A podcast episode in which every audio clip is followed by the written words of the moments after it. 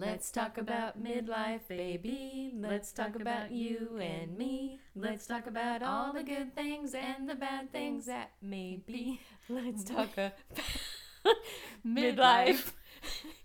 We are she. Okay, welcome to episode two. We are she. I'm Jen, and Jess is here, and we're going to be talking about midlife uh, for women. And one of the things that I'd like to ask Jess today is what do you think the relationship between menopause and midlife is? I've thought about that. We've talked about it before. And I think initially I thought menopause sort of marked midlife. That really knew you were at midlife when your body started physically manifesting menopause and marking an, into an era of reproductivity and, and a number of other things. Um, I think though, as I've, I've passed menopause, as I've become, postmenopausal, that my conception of what midlife is has buttons, and I see, I see it as involving more sort of a phase of life that aren't necessarily physical or physiological, but being an empty nester, coming to a, a place in my career uh, that I've I've reached a certain level. Um, I think that mentally in life had as an adult perspective thing know, now I'm taking life as as, menopause. I think those pretty puts um, on certain phases of your life. I think that also midlife goes a little bit beyond that. The timing is is I mean, it could be from 40 to 60 or look at midlife books. I actually I think it's Julia Cameron's book on midlife, The Artist's Way in midlife. And her for her midlife starts at like 70. so I think that the, the definition can can definitely vary. Uh, and of course, my perspective is from a woman. I guess men don't have to consider menopause when they're considering life as well. But so that's sort of what what I was thinking. Um, Jen, what do you what do you think of that? What do you think the relationship between menopause and, and midlife is? I think that we have like a perception of midlife is 50, you know, and, and really that's just the simple, you know, you hit 50 and you should be at a certain place in life. You should have finished um, you know, managing your career or you're on like a real great career path. Um, and I never, in honesty, I didn't really think about menopause much at all. Um, and that could be because my mother had, our mother had a hysterectomy. And as far as I was concerned, she never really went through many of these things that, that, um, I observed in other women that were older than me um, a few times at my workplace. You know, they'd get like a hot flash and they they'd be very red. But for the most part, my experience and honesty was really limited. And so I was really just looking at midlife, like, okay, you know, I'm going to hit 50. There's going to be some changes, but mostly it would be thinking of myself successful professionally um, you know, my kids would be at a certain place, my relationship would be at a certain place, I would have additional freedoms. And and I just had this idea that it would be just fantastic. You know, I mean, I'd gotten through my 20s and 30s, and you know, um, 50 was going to be like smooth sailing, and um, all those things that I talked about doing, traveling, um, you know, meeting up with my friends, doing all these great things um, I just thought that would kind of naturally happen with midlife. And what ended up happening was, um, you know, about 46, 47, um, I could tell there were just changes in my body. And it was very erratic. Um, and I, I didn't have near the control I thought I would have. You know, I thought that, um, again, I was more focused on midlife and being perimenopausal was what was clear to me is I didn't know what was going on with my body. I didn't feel like I had the resources to ask the right questions. And I think that bothered me the most because I I think of myself as a pretty smart person. And here I was, you know, watching my body go through this thing that, you know, millions of other women are going through. And why wasn't I like given some pamphlet that said, you know, hey Jen, here's what's what it's gonna be.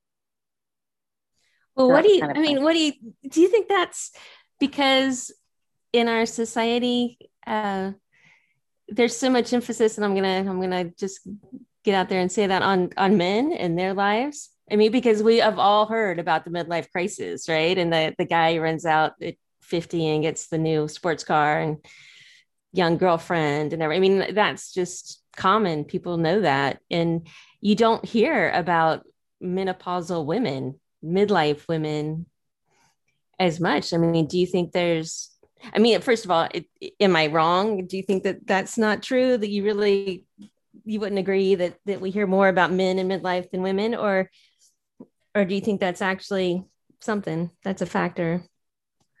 I think we want to hear about men in midlife because it's sexier. You know, I mean, it's way mm. sexier to like run out and buy a sports car and you know I don't know what's the I'm trying to think of the like really general stereotypical, you know, like button down polyester shirt with, you know, gold chains and a sports car. um, and, you know, potentially running out and, you know, just kind of being having the freedom to do that. And um I think for women it's it's I don't know if the comparison is true or not. Um, I do believe that that research on menopause, access to it, and um, healthcare for women in some ways has really been under researched and underreported. Um, so, and then also, you know, it's just, it's how unsexy is menopause? I mean, it's like you, you, be, you become, you become like well invisible and that's like a whole nother conversation but it's it's like you've just lost control of what used to be a pretty damn good looking person and and funny and and attractive in a you know really lots of different ways you know not just just visually but also just you know you're fun you're you're this you're that but suddenly you know you all you want to do is cry or you crawl under your sheets or or the smallest thing you know drives you into this like frenzy. And um so i don't know I, I i think it's a mix of both. I think that there's a little a lot of you know people wanting to see the the sexier part of you know midlife and you know you think to yourself yeah by 50 damn i should be able to go out and you know get some hot sports car. Um but, but the reality you, would you really want that that young thing hanging on your arm? I mean i guess when i think of a midlife crisis no. a guy with a sports car with this young chick and it's like no why would i ever want to be bothered? Now the sports car yes but maybe not the the young thing um yeah i don't disagree but um yeah i think that i don't know if it, i'm just more practical i mean i i love sports cars as you know i mean i I love speed. I would love to have that that option, but it's you know maybe it's the practical part of myself where you know it's um, I know that that's probably not a reality in my life, and I'm too busy trying to figure out. Wait, wait, um, what what what happened to me? right. Um, but um, I don't know. What do you think? Do you think it's more on men? The focus is, you know, I do. I mean, but I think that you're you're spot on when you say that that part of the reason is probably that it's it's sexier and it's more appealing that you get to midlife and and you change your life and you're adventurous again and you're doing these things and um, that's much more attractive than hot flashes and night sweats and in the mental fog that overtakes some of us in menopause and and being having those physical changes that pretty much tell us that those productive reproductive at least portions of our life are over that part's yeah. ended and and i think that that's for a lot of people can be a downer I mean, well, it's a total downer. And I mean, you can see it too. Just, I mean, as far as, um, I feel like the marketing side of it for women my age, um, it just becomes so different. You know, it's more like how to cover up all of that stuff that before we were trying right. to highlight and, you know, make glow and make, you know, super emphasized. And, you know, now it's like, okay, you know, how can you grow more hair in the places that you're losing it? And how can you lose hair in the places that you're growing it? And, um, yeah i think that as far as like the mid the the um, intersection for midlife and and menopause um you know, I there's just that part of me that I'm like kind of agog at the fact that I didn't I didn't have a little more research, didn't have a little more access to um, feeling more prepared for it. And right. and I mean, it's an interesting question too, because you know, given our experiences being postmenopausal, you know, could we have been more prepared? Uh, I think that we could, we could have been. And I know that once I started researching it, you know, really thinking, oh, crap, this is real. My body is going through these changes, and I think this is it.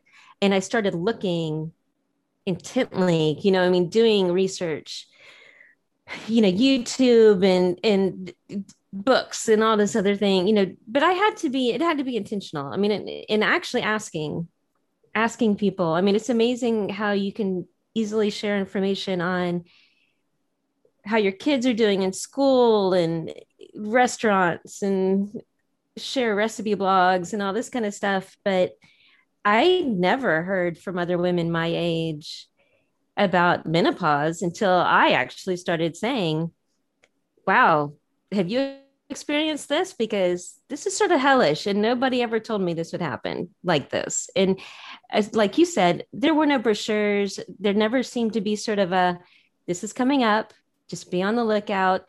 I never heard from my GP, my doctor, who was also acting as my gynecologist for insurance or lack thereof reasons. She never gave me a flag. Like, let's let's be on the lookout for this possibly occurring, these changes. I wish she had. I think afterwards, when she and I started that conversation again on my initiation she was she was willing to discuss it but it wasn't something that she felt the need to to bring up as a potential i don't want to say threat it felt like you know an oncoming thing um but i think that that was something that that probably could have been mentioned that i that i missed out on i think that information's out there it's you just have to know to look for it and to ask. And I think this is one of those things that we wanted to do with this podcast was to build that community of, of sharing information and encouraging people to to reach out and to share not only on menopause and the physical changes that occur the potential for some very dire health consequences um, the, yeah, share that, get that information uh, information out there, so that nobody else feels blindsided. No other women feel blindsided, and not just women. I mean, I think yeah, of course, mainly men, women, but I know for myself, my partner, he was blindsided as well. I mean, he he had no idea what was happening with me, and I really I think he was sort of a trooper when it came to freezing at night, so I could not burn up but I think that more information would have had him better prepared. Um, and I think that, that that's something that our partners and our loved ones would appreciate too. it's like, hey, let us know before you explode. Um, you know, yeah, no, I agree. I agree with all of those things. I think you have like several points in there that that we could certainly talk more about. And um, I mean, the biggest one being, you know, your healthcare provider how do you go to that person and say, you know, without feeling ashamed or, you know, like you've kind of lost control of some part of yourself, but being able to to ask the questions because many times and I had the same experience, my GP did not ask me and she knew how old I was. She knew that I was gaining all this weight, that I was um, had very erratic behavior and and largely wanted to prescribe and i have found this with other friends uh, saying this as well wanting to to prescribe an antidepressant and and i would say well i don't necessarily feel depressed i feel i feel out of control so i don't know if there's a drug for that.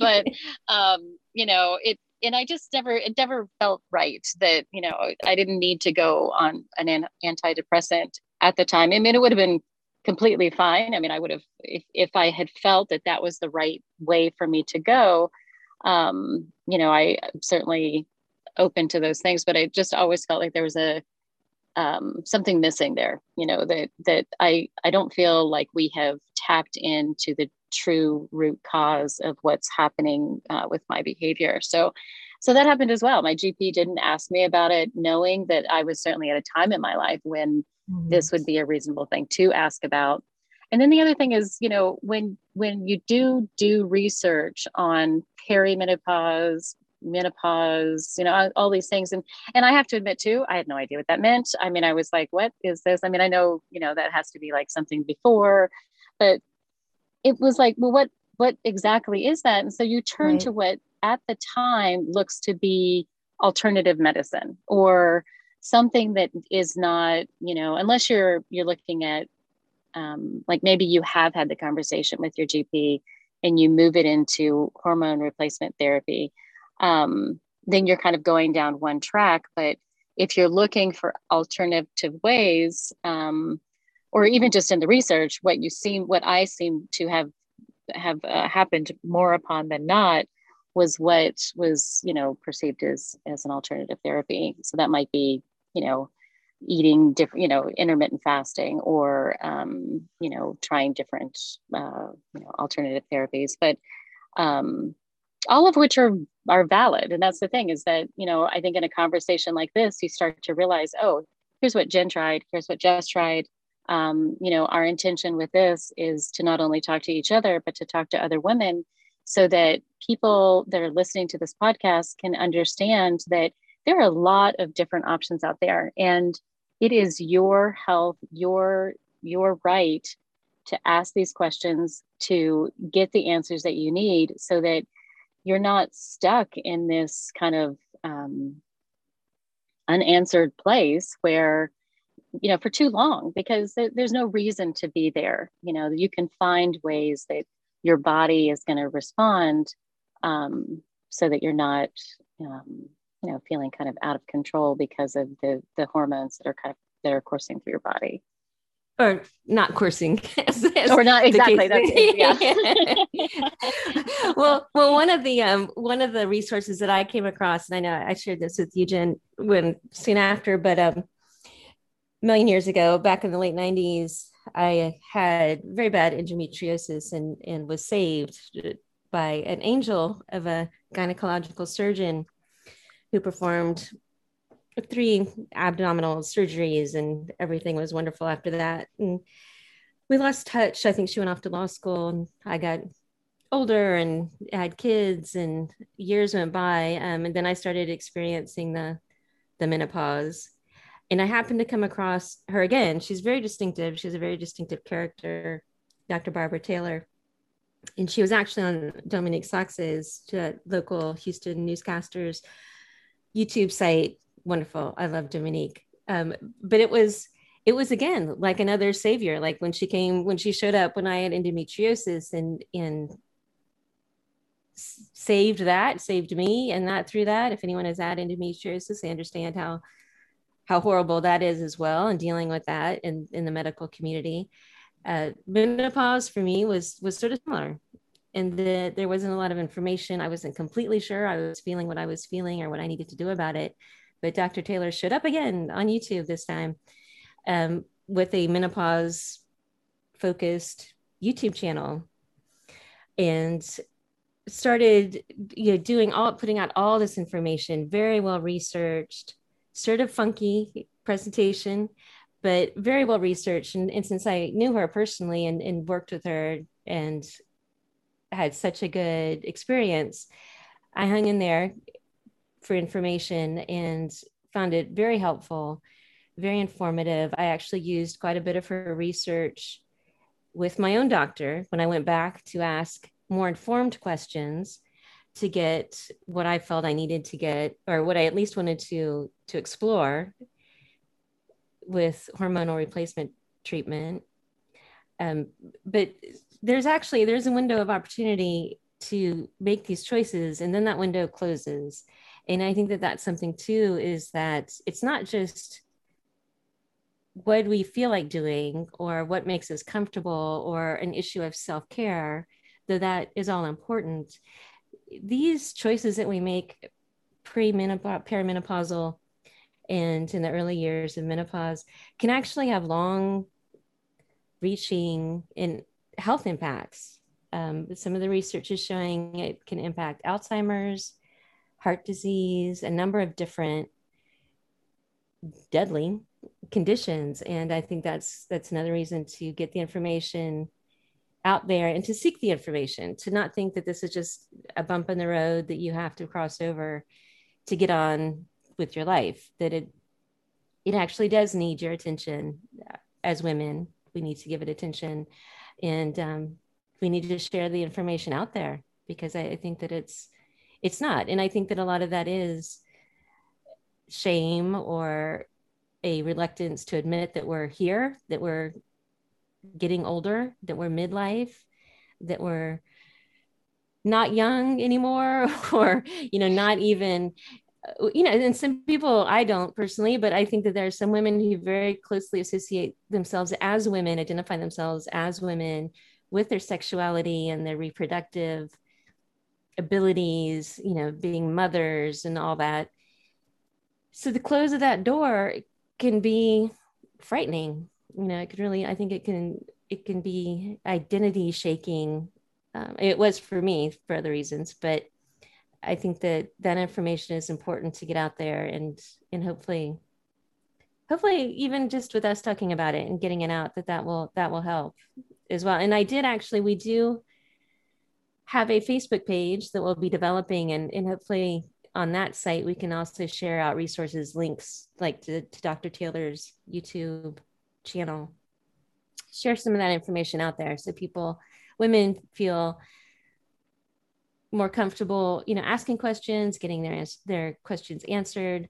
Also coming up with the questions that they want to ask for their doctors to to be more informed and to take better care of themselves yeah i think they've been putting together like a short list of questions you know just at the minimum of asking to take control of your healthcare and um, and your well-being and and make it a priority that you ask these questions that you find the answers that are right for you because it is an individualized process. And what might have worked for me or might have worked for you it's it's it's a it's a basis um, a recommendation but largely you're going to find the right thing for you as you kind of you know wind your way through this process um, but the biggest part is just making sure you take more control of your healthcare, of your your well-being through whatever stage you are in midlife.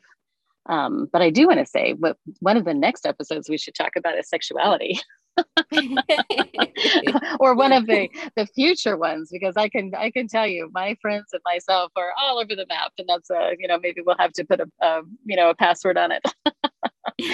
Uh, not safe to listen with your children in the room or something. yeah exactly. Um, well this has been a great conversation. Um, i hope that uh, you know this helps women to you know be thinking about it to be uh, thinking about their partners um, lots of great conversation that we can we can highlight as we move forward with the podcast I think so too. And this will be the conti- the start of our continuing conversations. And I hopefully we'll be getting the Facebook page up and published soon, where others, anyone who happens to listen, can also submit questions they might want to hear discussed and maybe give feedback to the podcasts there as well um, for future discussions.